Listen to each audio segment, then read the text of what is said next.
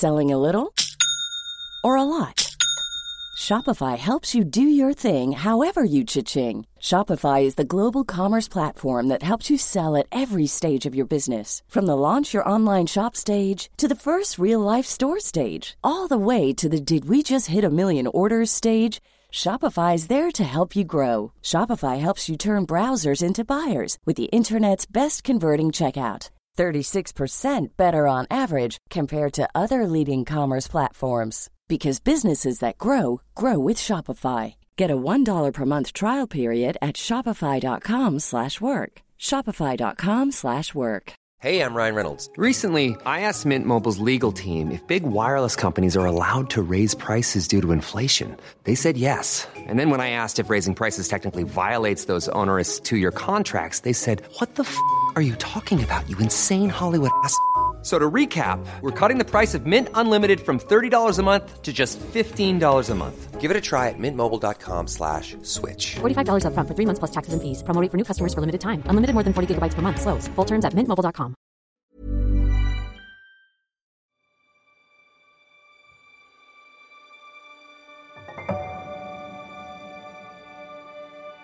It's The Ancients on History Hit.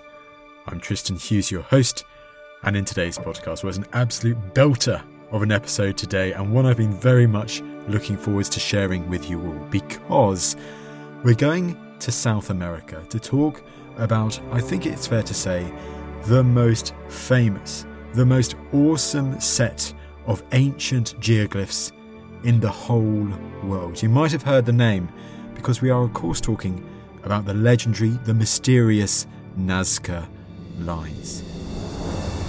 I've never been in person to see the Nazca lines in the desert, but just from seeing them on the internet alone and the various designs, they're stunning. The hummingbird, the spider, the monkey, the killer whale, and so many other designs too. They are absolutely remarkable. I'm sure seeing them in person must be a completely different experience entirely, seeing them from the air, because they are just that next level. If you haven't seen them, look them up now. You won't be disappointed. A nice visual guide too for the episode today, all about them. What do we know about them? Who built them? When? Why were they built? And so on and so forth. To explain all about this, I was delighted to interview just over a month or so ago Dr. Sara Morrisset. Sara is an expert on the art of the ancient Andes. She's done a lot of work in Peru, particularly on the nearby Ica Valley, but she also knows a lot about the Nazca culture and the Nazca line. So it was such a pleasure to interview Sara on this. What's also so fascinating about these lines is that you can see similarities between the designs, the things that these people depicted on the lines, and their pottery, their ceramics. For instance, you have an example of a killer whale being depicted as one of the Nazca lines, and you also have that killer whale being depicted in amazing pottery too. Why? Why killer whale? Well, you're going to find out about the theories in today's episode. You're going to absolutely love it. So, without further ado, to talk all about the Nazca lines, here's Sara.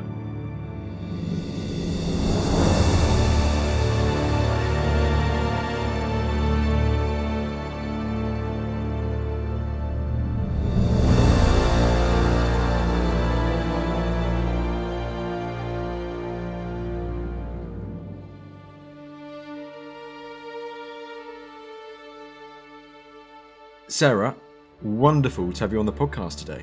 Thank you for having me. You're more than welcome, dialing in from sunny California on this cold, wintry evening over in London. I am slightly jealous. But we are staying in the Americas for the topic today. One of the most incredible topics, I think, from the ancient world the Nazca lines. I mean, I'm completely 100% behind what I just said there because when you look at the Nazca lines, these geoglyphs, just online, like just by typing up, they're insane. The different patterns. I can only imagine how incredible it is to see them in person. Absolutely. They're incredible. And I highly recommend seeing them in person if you can someday. Well, let's get into it. Background, first of all. So, the Nazca, the Nazca culture, whereabouts in the Americas are we talking? Yes, so we're discussing modern day Peruvian south coast, which is essentially the northern part of the Atacama Desert. And the Nazca themselves, they lived across what is now called the Ica River Valley and the Nazca Drainage, which had eight river valleys within it. And I've been conducting excavations in the lower Ica Valley, and my research focuses on the Ica Society, who are the direct descendants of the Nazca. And here's a good point to mention that Nasca with an S refers to the culture, while Nazca with a Z or a Z often refers to the geographical region. I know sometimes that can be confusing, but there you go, that's the trick. right, so it's not as if like one spelling is right and one spelling is wrong. They're Correct. both used for different purposes. Yes, essentially, in a lot of research, you follow the S for the ancient culture and Z for the region. There we go. There we go. Learning more all the time. Well, you mentioned your work on the Ica, and we will get to that, no doubt. But with the Nazca culture, whenabouts are we talking with this culture? Yes, so the Nazca culture we date to around 100 BCE to 650 CE. And kind of describe the Nazca culture, what the geography, what the topography looked like in southern Peru at that time. Are river valleys, are they right at the heart of this ancient culture? Yes, so river valleys are crucial to this culture. They lived along the river valleys. However, this is a very interesting part of the world because this area in the southern region of the drainage, especially, the rivers actually have low levels of above ground water flow. And instead, the Nazca largely relied on plentiful underground sources of water. And the high levels of subsurface flow are due to the porous nature of the volcanic soils, as well as the topography of the region. So, specifically, the rivers are blocked by a geological formation called the Tablazo de Ica, so that a natural dam develops and the rivers lose little water to the sea, resulting in large amounts underground. And so the water were crucial to the Nazca, who depended on agriculture in this region. So they developed this advanced irrigation strategy of vertical shafts and essentially unique forms of aqueducts called pukios to bring this water to the surface which is just, you know, absolutely amazing in this extremely arid environment. So they were able to produce very, very rich harvests, even in this desert environment. The underground water systems, parts of it still depended on rainfall from the highlands, though. And we know that periods of increased aridity and drought caused major issues for the Nazca. And you'll see that as a theme in their religious practices and rituals of the importance of water and, you know, appeasing to the natural forces to bring water and to maintain water for them. I mean, just to reiterate, because that is such a fascinating point that you've highlighted there, Sara, this arid desert, dry environment, and yet the incredible sophistication, the technology of these ancient people to develop these really advanced irrigation systems to live and to thrive. You see examples like in the Sahara Desert with the Garamantes who do something similar. So it's fascinating. You see in places across the world, don't you? We sometimes underestimate their sophistication, their ability to live and thrive in these more dry, arid areas of the world. Yes. And what's interesting about this part of the world is the alluvial sediments along the river are very fertile. And the year round sunshine allows for two to four harvests per year in the Ica Valley, for example. And large scale agro industry can be found all along the Ica Valley today. So if you look closely at your produce, your fruits and vegetables may come all the way from the Peruvian south coast where the Nazca people used to live. But yet, still, the Atacama Desert is commonly called the driest desert in the world, and the arid condition has lasted for 10 to 15 million years. So it's a core desert. It's been dry for a very long time. It's a fascinating area. Absolutely. How mad indeed. Well, having set that topography background, therefore, and you've already highlighted the importance of agriculture and rivers to this ancient society, do we know anything about how Nazca society was structured? Yes, yes. Before I move on, I should put a plug in for a very good friend of mine, David Beresford Jones. He did research on the riparian woodlands. So there actually used to be parts, but there used to be woodlands that existed along the rivers as well in parts. And it was a very interesting case study where actually we think the Nazca overharvested a major keystone species tree in that area, and other complex factors led to deforestation and desertification in the river ecosystem, which began in the early part of the Middle Horizon around 600 CE. So that's another thing to consider is that there were some forests along these rivers, but now we don't see them today. But moving on to how the Nazca Society was structured, So, the social political structure of the early Nazca society has been highly debated for decades. So, one of the foremost interpretations is that the Nazca society is a middle range society, was a middle range society, a type of chiefdom or confederacy organization, potentially coordinated by Cahuachi's pilgrimage sphere of influence, which we'll talk about Cahuachi later, I'm sure. And rather than a state level organization, is more of this middle range society. And those that emphasize that the Nazca was a middle range society stress that the settlements were mainly villages with little differentiation in terms of status and economic activities, and that Cahuachi was primarily a pilgrimage center rather than an urban center. However, new arguments propose that the Nazca may have been state level, with a greater degree of centralization and social stratification, as well as settlement hierarchy than previously suspected. And by settlement hierarchy, I mean the presence of hamlets, villages, larger centers, and then also regional capital. And some even refer to the socio political organization of the Nazca as a theocracy, since the Nazca people certainly shared numerous cultural traditions, including these repeated pilgrimage journeys to Cahuachi with a specific religious cult. So, highly debated, but yes, there's been a lot of academic work on trying to figure out what exactly the Nazca Society was like in terms of structure. Okay, Sara, so that's interesting. So, there's still this huge debate going on, and you did mention the name a few times, Cahuachi. You said we were going to go back and talk more about this. You are completely right, because take it away. What is Cahuachi? So, Cahuachi is seen by many as a theocratic capital of the Nazca especially by the archaeologist Orefici, who's been working there. And scholars have argued that Cahuachi was an empty ceremonial center that was periodically inhabited during ritual pilgrimages to the site of Nazca people all across the Nazca drainage and even Ica Valley.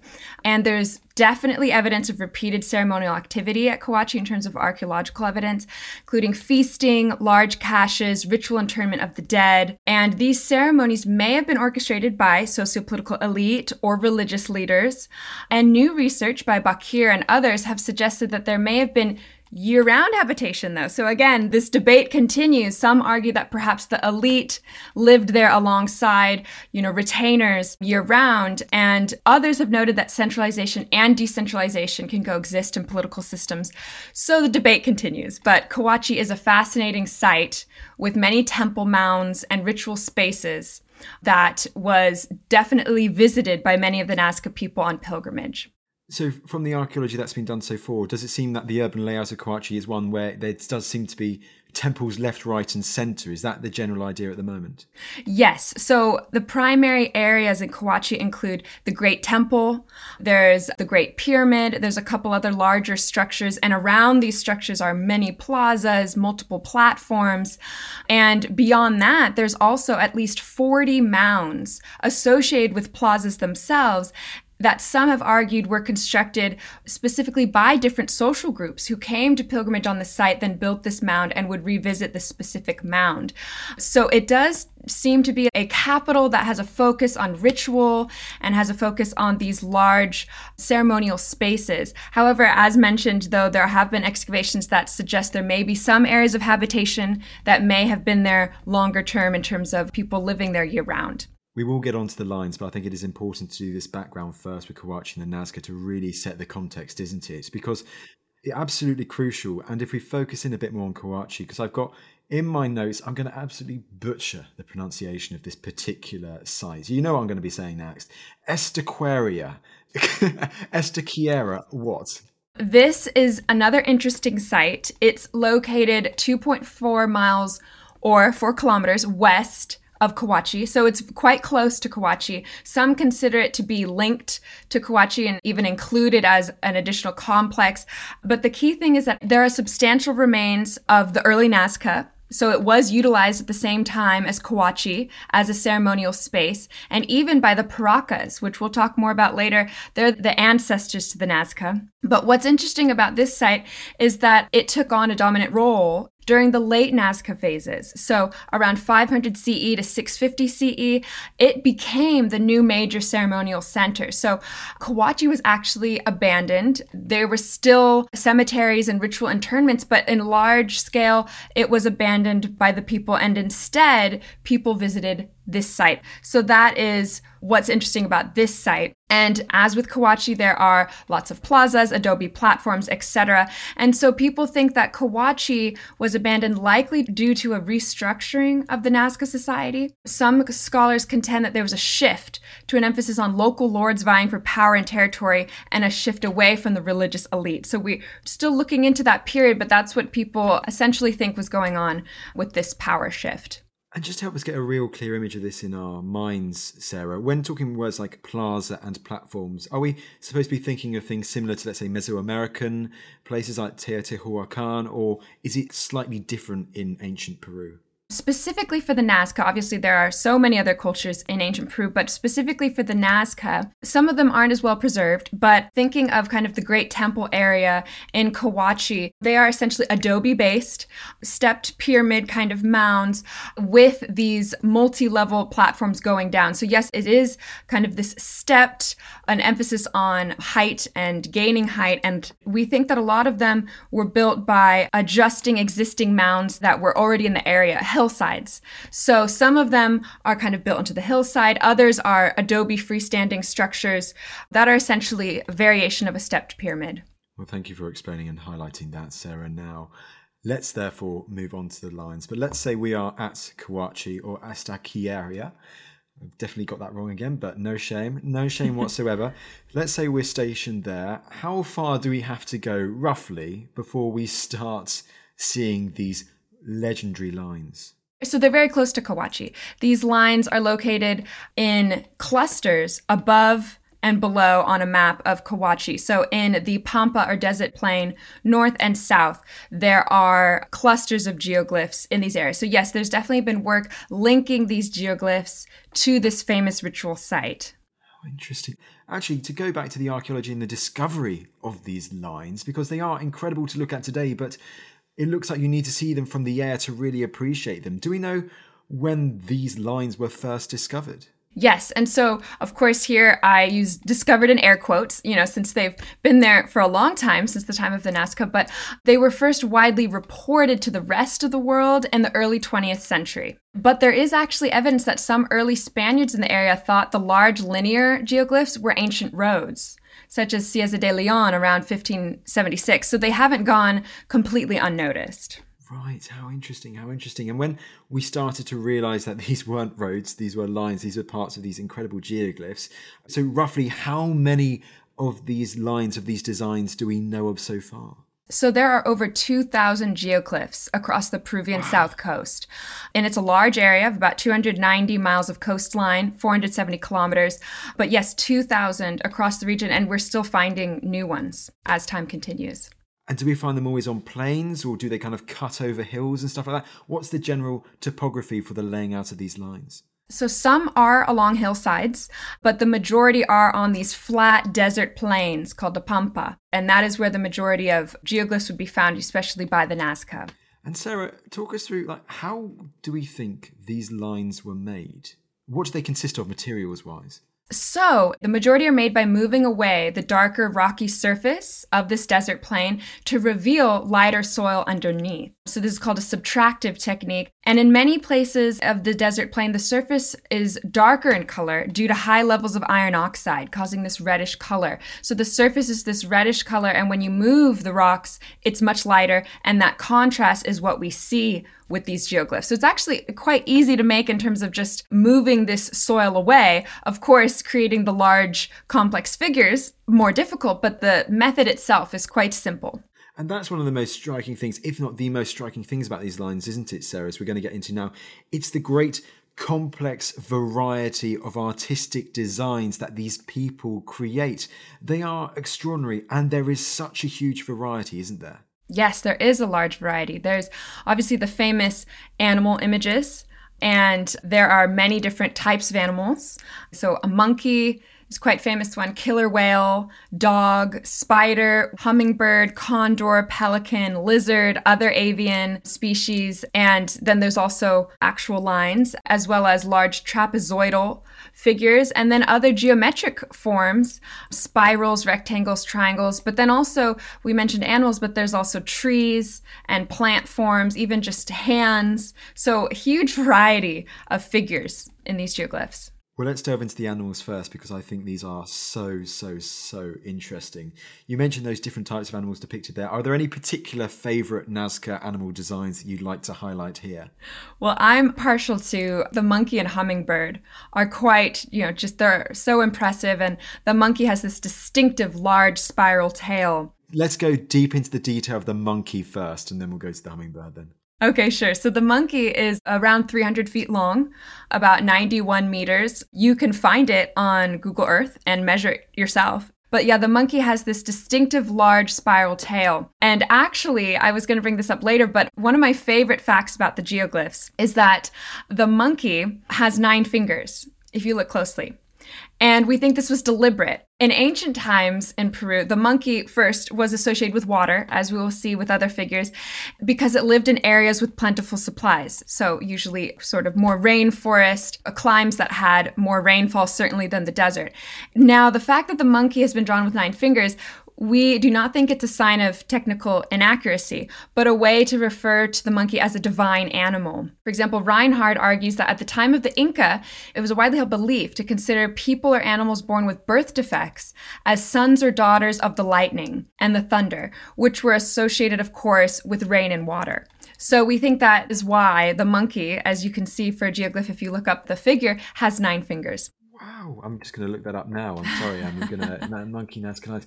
We're going back to that idea of agriculture, aren't we? The importance of agriculture and kind of seeing. I mean, I'm just looking. I know this is not a visual podcast, but everyone listening in, you can just easily Google monkey Nazca lines, and you get that spiral tail in itself is incredible. It's almost mm-hmm. the size of the very thin line that is the monkey's body, isn't it? Absolutely. I highly recommend looking up the figure for all those listening. And once again, that links back to why the monkey. It's that link to agriculture, the importance of the river valleys, the importance of water and farming in this otherwise very hot, very arid, very dry landscape, is it? Absolutely. And actually, I would love to just talk about Nazca religion really quick before we get into more detail about the geoglyphs. So, in terms of Nazca religion, what we know about it is based on ceramic and textile imagery, as well as geoglyphs, the imagery on geoglyphs. And from what we understand, it's a focus on the worship of supernatural beings linked to natural forces. So, powerful creatures of the sky, earth, ocean, mountain deities. They likely had shamans as intermediaries with the spirit world. We know they took hallucinogens such as San Pedro cactus, likely for religious rituals. And as you mentioned, water and fertility are a core focus of ritual activities in order to support agricultural production and life. And it's important to remember in this part of the world, they were at the mercy of earthquakes. It's a definitely an earthquake zone, as well as flooding and drought. And so the rituals were also attempts to appease nature and ancestor worship was also important. So this is something to keep in mind when we're talking about the geoglyphs, these aspects of Nazca religion. Aspects of Nazca religion, indeed. That's fascinating. Well, come on then. We've kind of scratched the surface now we got to talk about the hummingbirds because this one just seems incredible. Of all of them, they all look amazing, but for me, there's something about the hummingbird which just takes it to another level. So, why the hummingbird and take it away with the details of it?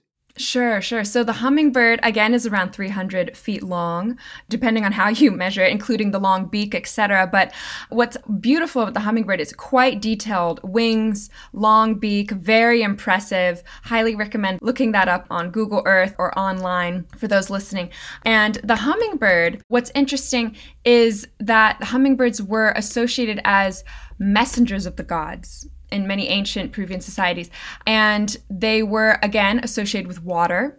And hummingbirds, in particular, for the highlands above the Nazca drainage, were associated with water. And you see them a lot in Nazca iconography. And something that we should keep in mind as we you know delve deeper for the geoglyphs is that the people themselves, these images appeared. They were very common on ceramics. The monkey with the spiral tail and the hummingbird, even in this position in flight, were very common on ceramics, especially.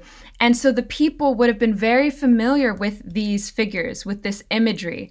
So even though they might have not been able to see it physically by being on the ground, they would be familiar with what the figure would need to look like, would have looked like, because it was a common image, almost a symbol on their art. I was going to ask that next. You know, if they are unable to kind of see it as they're making it, they don't have that aerial view, so maybe they will never actually really appreciate how incredible it looks. Do we know how they were able to kind of keep the pattern, to keep the drawing looking correct as they were making it? Well, we don't know for certain, of course, but there are some ideas as to how these geoglyphs were made. So, as mentioned, it's a subtractive technique, removing the soil surface. Straight lines were probably laid out by siding through along wooden posts and pulling cotton string along sight lines to delineate a geoglyph edge for straight lines. And large figures, this is fascinating, could have been amplified from textile based warp and weft grids staked on the ground. So imagine a large grid system. It's very important to understand too that the Nazca Society textiles were vital and were a very important aspect of their art.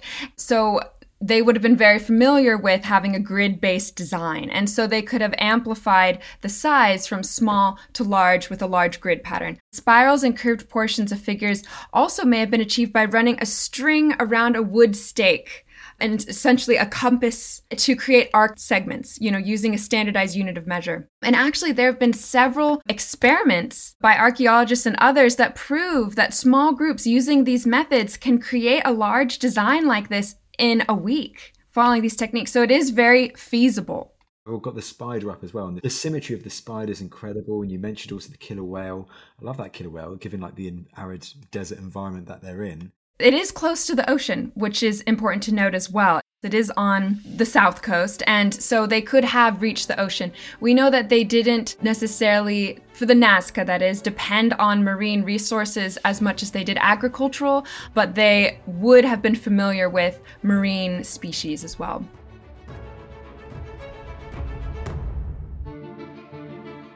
Hi there, I'm Don Wildman, the host of the brand new podcast, American History Hit. Join me twice a week as I explore the past to help us understand the United States today. You'll hear how code breakers uncovered secret Japanese plans for the Battle of Midway, visit Chief Powhatan as he prepares for war with the British, see Walt Disney accuse his former colleagues of being communists, and uncover the hidden history that lies beneath Central Park. From pre colonial America to independence, slavery to civil rights, the gold rush to the space race. I'll be speaking to leading experts to delve into America's past. New episodes dropping every Monday and Thursday. So join me on American History Hit, a podcast by History Hit.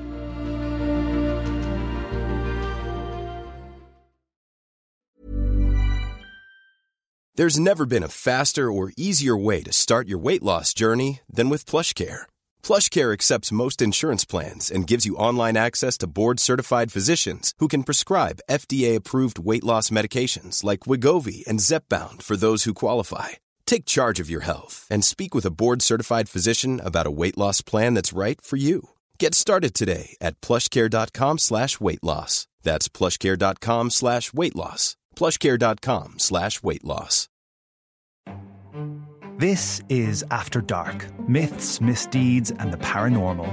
The podcast that takes you to the shadiest corners of the past, unpicking history's spookiest, strangest, and most sinister stories. I'm Maddie Pelling. And I'm Anthony Delaney. Join us every Monday and Thursday, and we'll take a look at the darker side of history from haunted pubs to Houdini to witch trials and arsenic laced breakfasts. Follow After Dark Myths, Misdeeds, and the Paranormal wherever you get your podcasts. Brought to you by History Hit.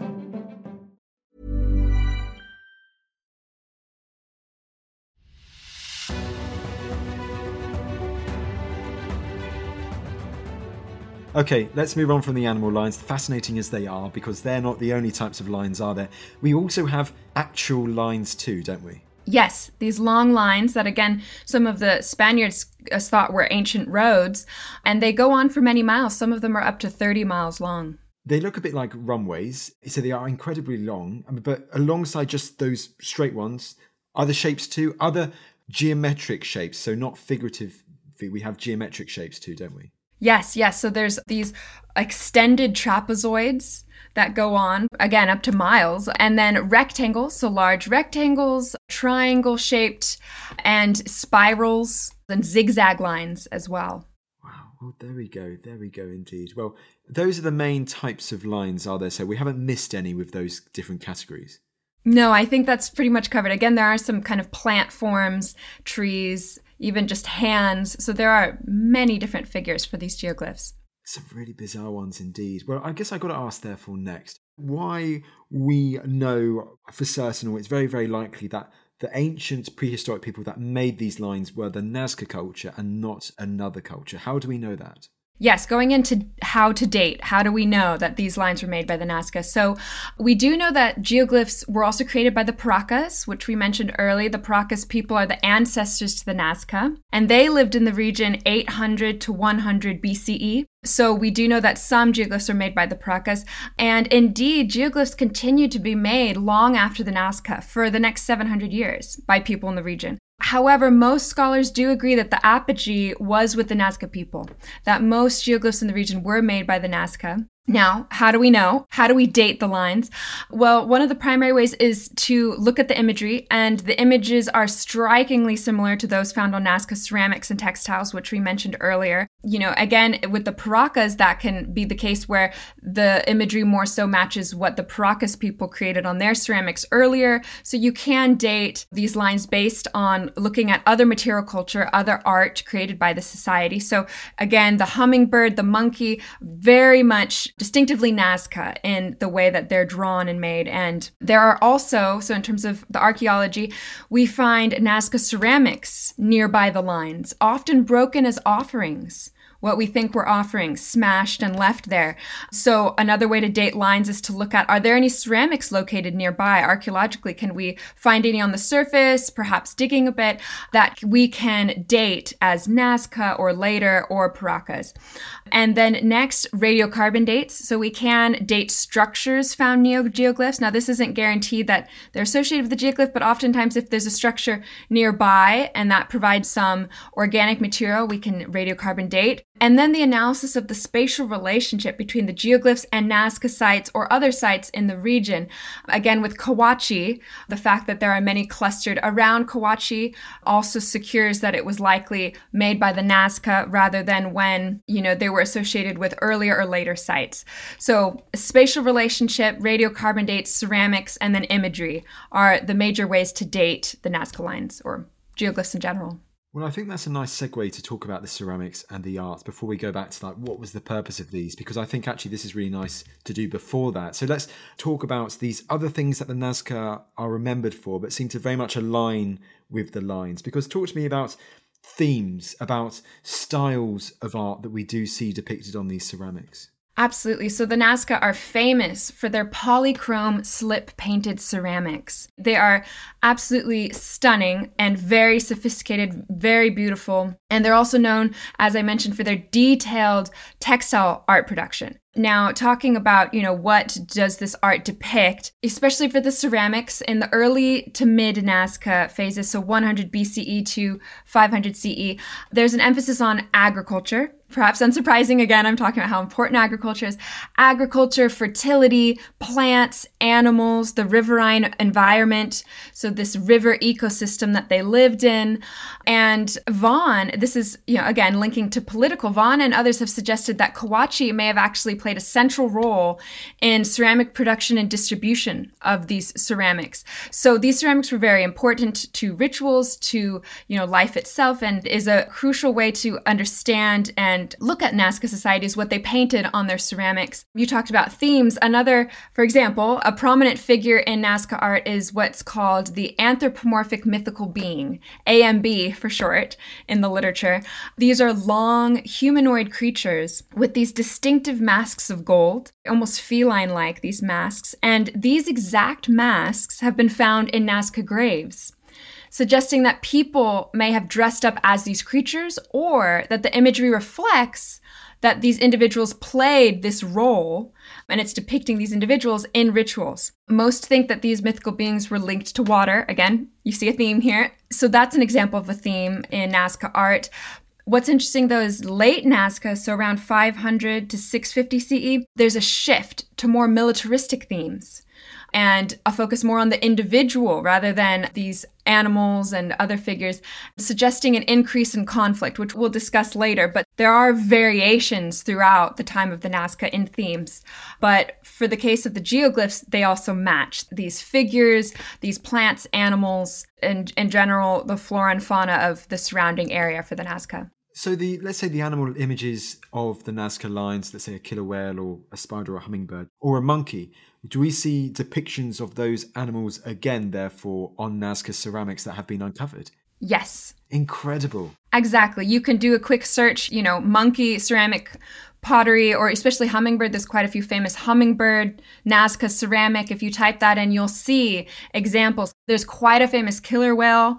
It's a 3D ceramic, so it's a molded ceramic. And the shape itself of that ceramic is a killer whale. So it's quite a famous one. Oh, yes, with the teeth. Yes, with the teeth as well. Mm-hmm, how amazing! Mm-hmm. So it's a reflection. It's once again showing how you know there's so much more to the Nazca than just the lines. It's like with the Olmec. There's so Absolutely. much more to the Olmec than just the heads, and things like that, like that ceramic. It shows how those lines were intertwined with so many other parts of the Nazca culture, art, religion.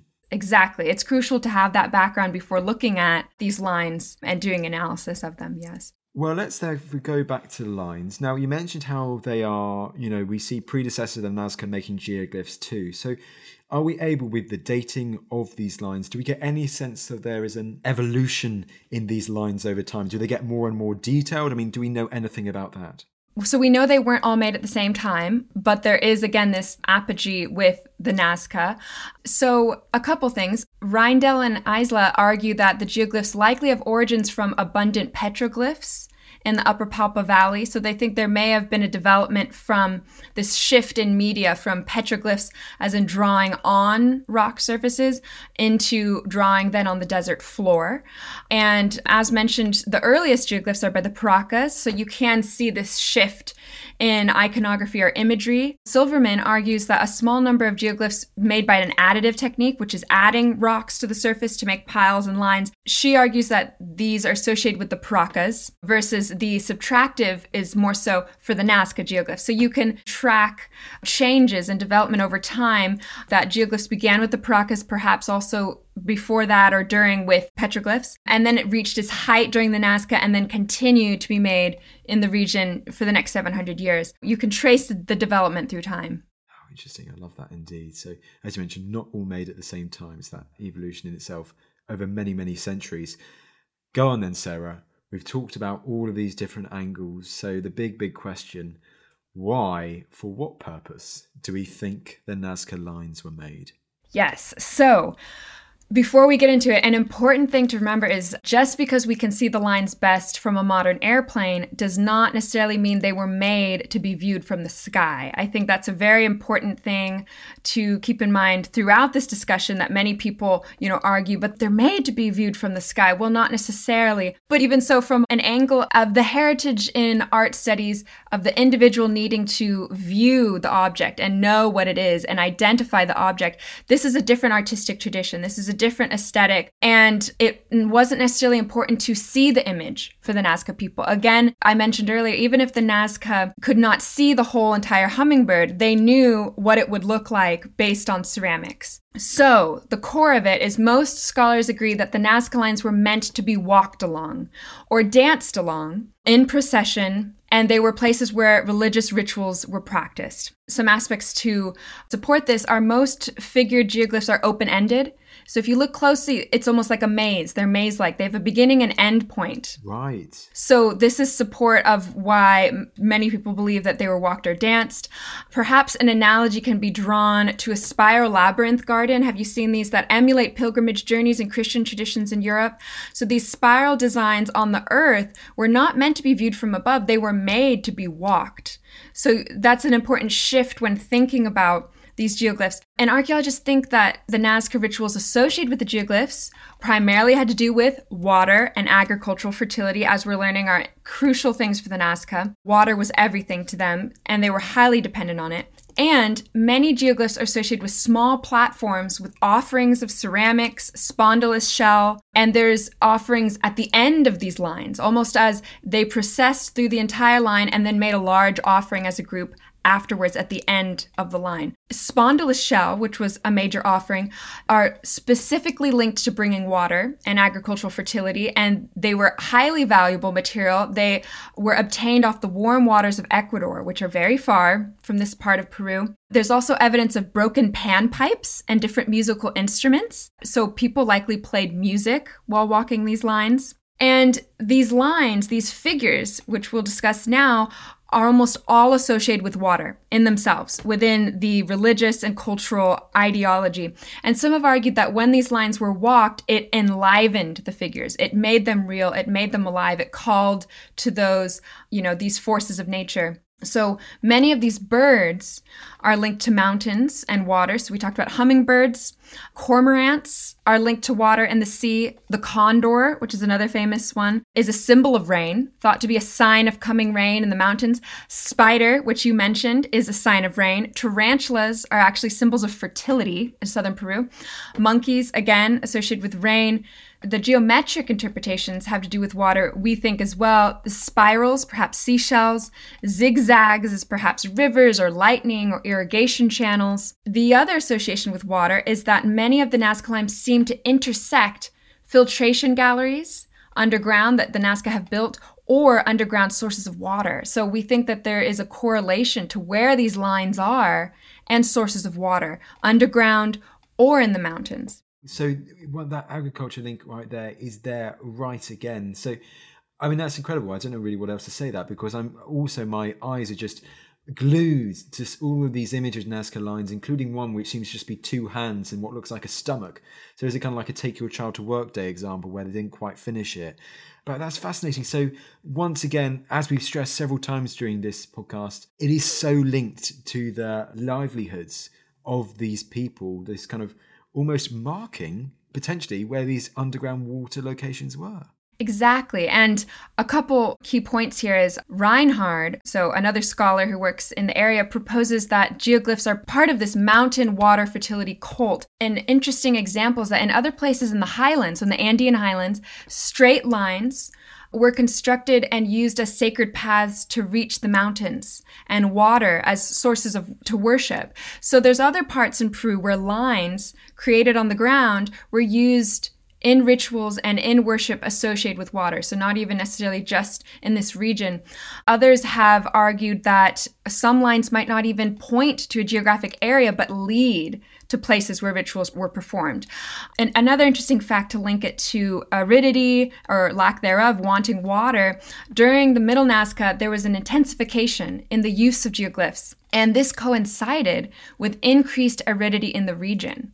So we think that more and more geoglyphs were made in order to, again, appease these forces trying to bring water to promote agricultural fertility. There's so much to talk about these lines, but another interesting aspect is that many of the lines appear to be aligned with the sunset and sunrise in winter and summer solstices and spring and autumn you know equinox which marked the end and the beginning of seasons especially agricultural seasons suggesting that also the nazca perhaps conducted ceremonies linked to a calendar and specifically linked to different phases in agriculture another really important aspect of geoglyphs to discuss is in their construction it emphasizes social solidarity it emphasizes collective action and the group.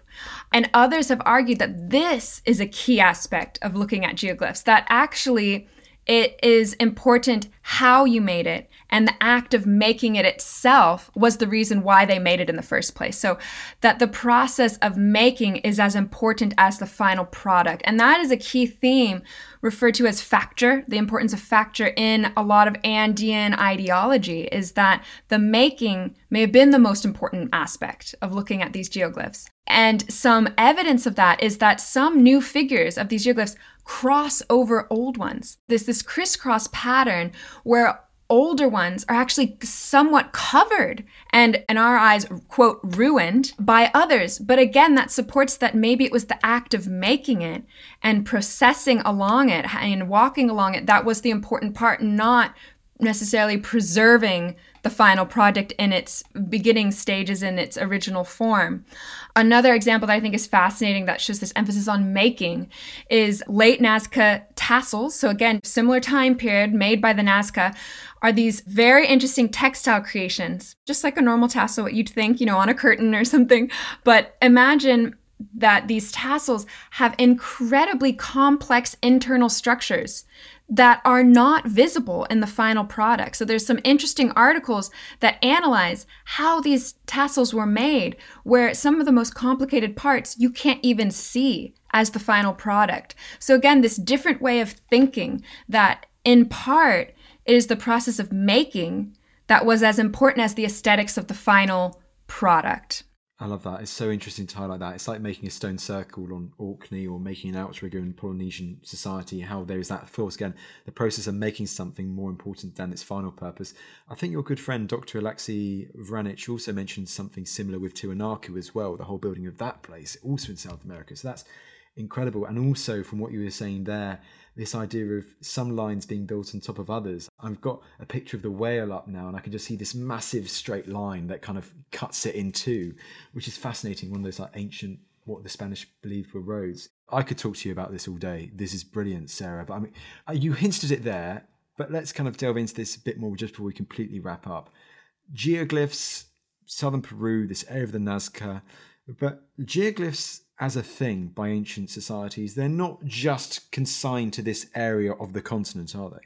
Correct. They're definitely in other parts of the world. And before I get into that, I should mention that some geoglyphs are covered with lines that are roads, and sometimes it's due to modern destruction because sometimes also people don't realize they're there. So that is also an aspect of looking at the Nazca lines. Unfortunately, there was a famous actually event where Greenpeace put a sign up near, I believe it was the hummingbird geoglyph, something about, I, I, don't think it was quite global warming, but something to do with the earth and protecting the earth. But they actually destroyed part of the hummingbird glyph. So that was quite a famous act to destroy them, which is very frustrating. So sometimes there are modern issues there.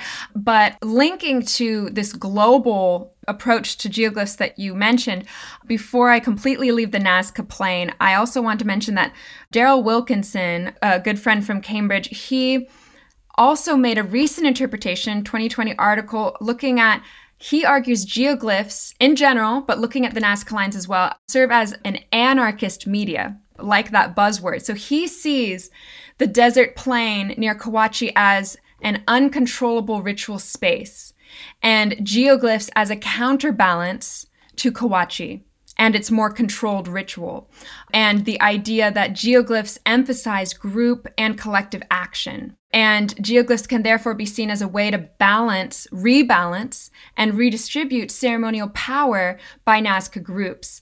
And he also talks about other examples in the world, and he argues that geoglyphs are essentially associated with middle range societies and could be seen as a way to emphasize collective action and rebalance power, which I think is really fascinating. And, and you mentioned are there geoglyphs in other parts of the world? Yes.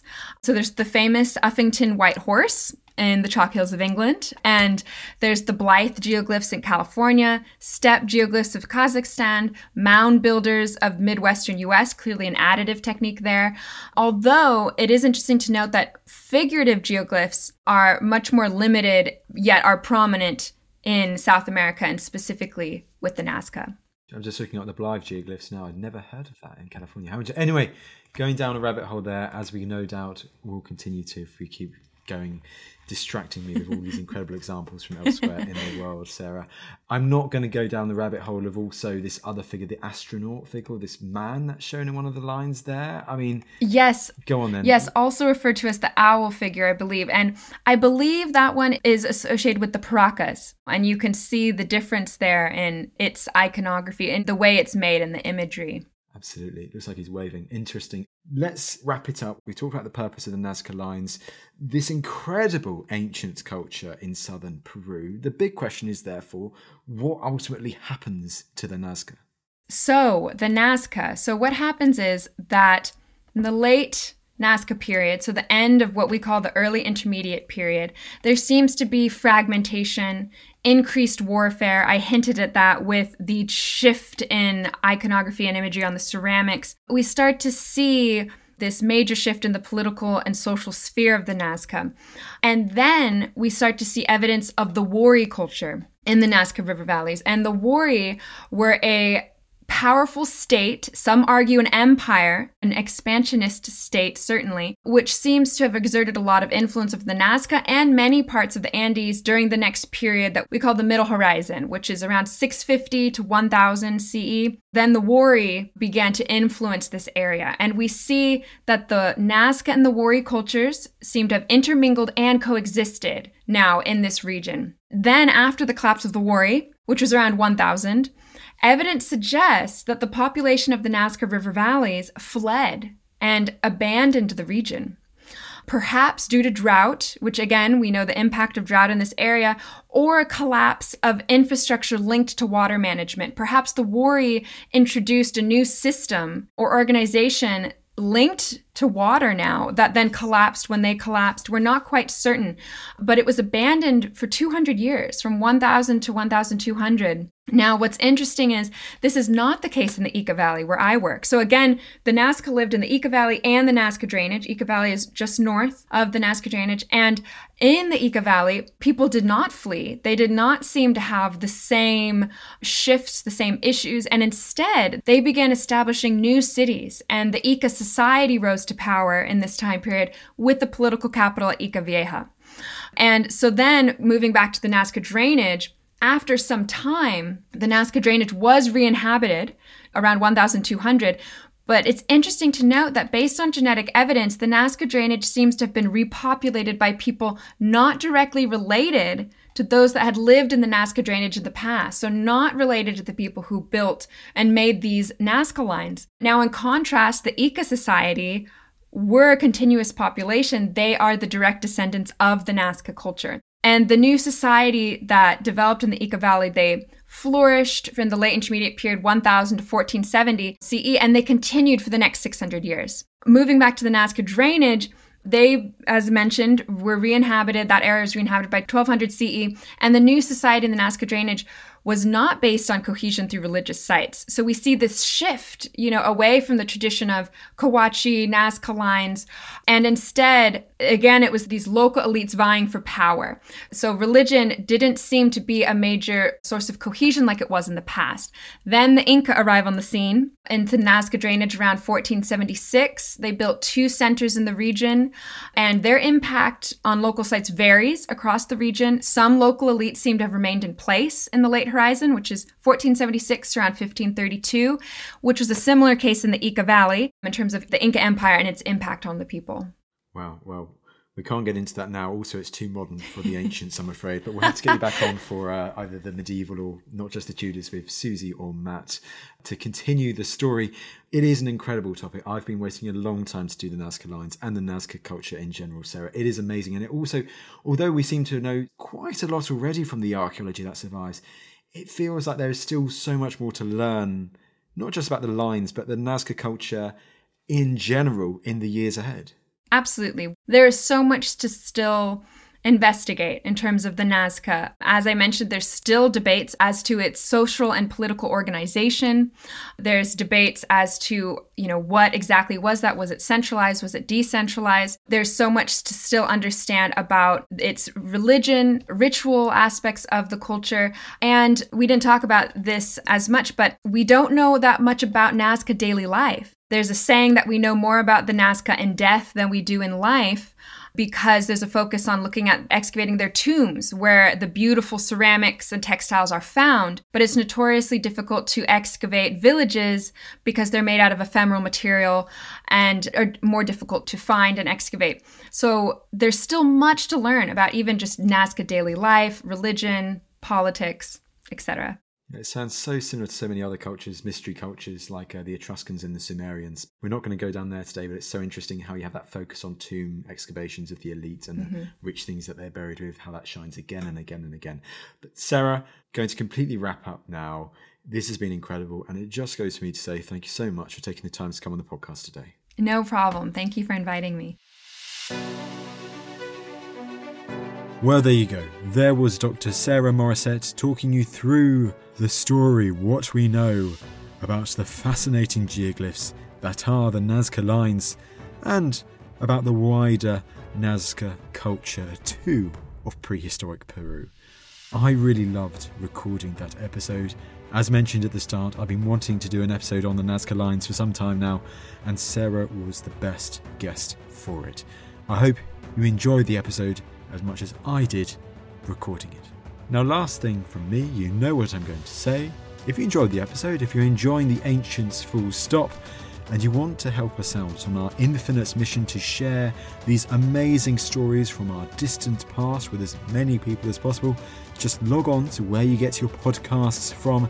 Find us, the Ancients. Give us a lovely rating, a five star. I mean, that's amazing. You get our eternal gratitude. On the wider, more serious note, it does really help us as we continue to grow the podcast and share these amazing stories with you, with as many people as possible, and also give experts like Sara the spotlight that they deserve for the incredible research that they do in these various topics from our distant past that they find understandably so, so fascinating. But that's enough from me, and I will see you in the next episode.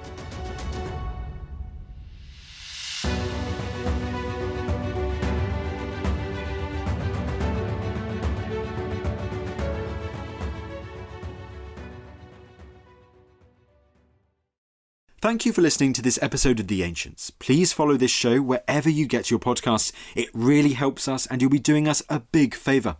Don't forget, you can also listen to all of these podcasts ad free and watch hundreds of documentaries when you subscribe at historyhit.com slash subscribe. As a special gift, you can also get your first three months for just £1 a month when you use code ANCIENTS at checkout.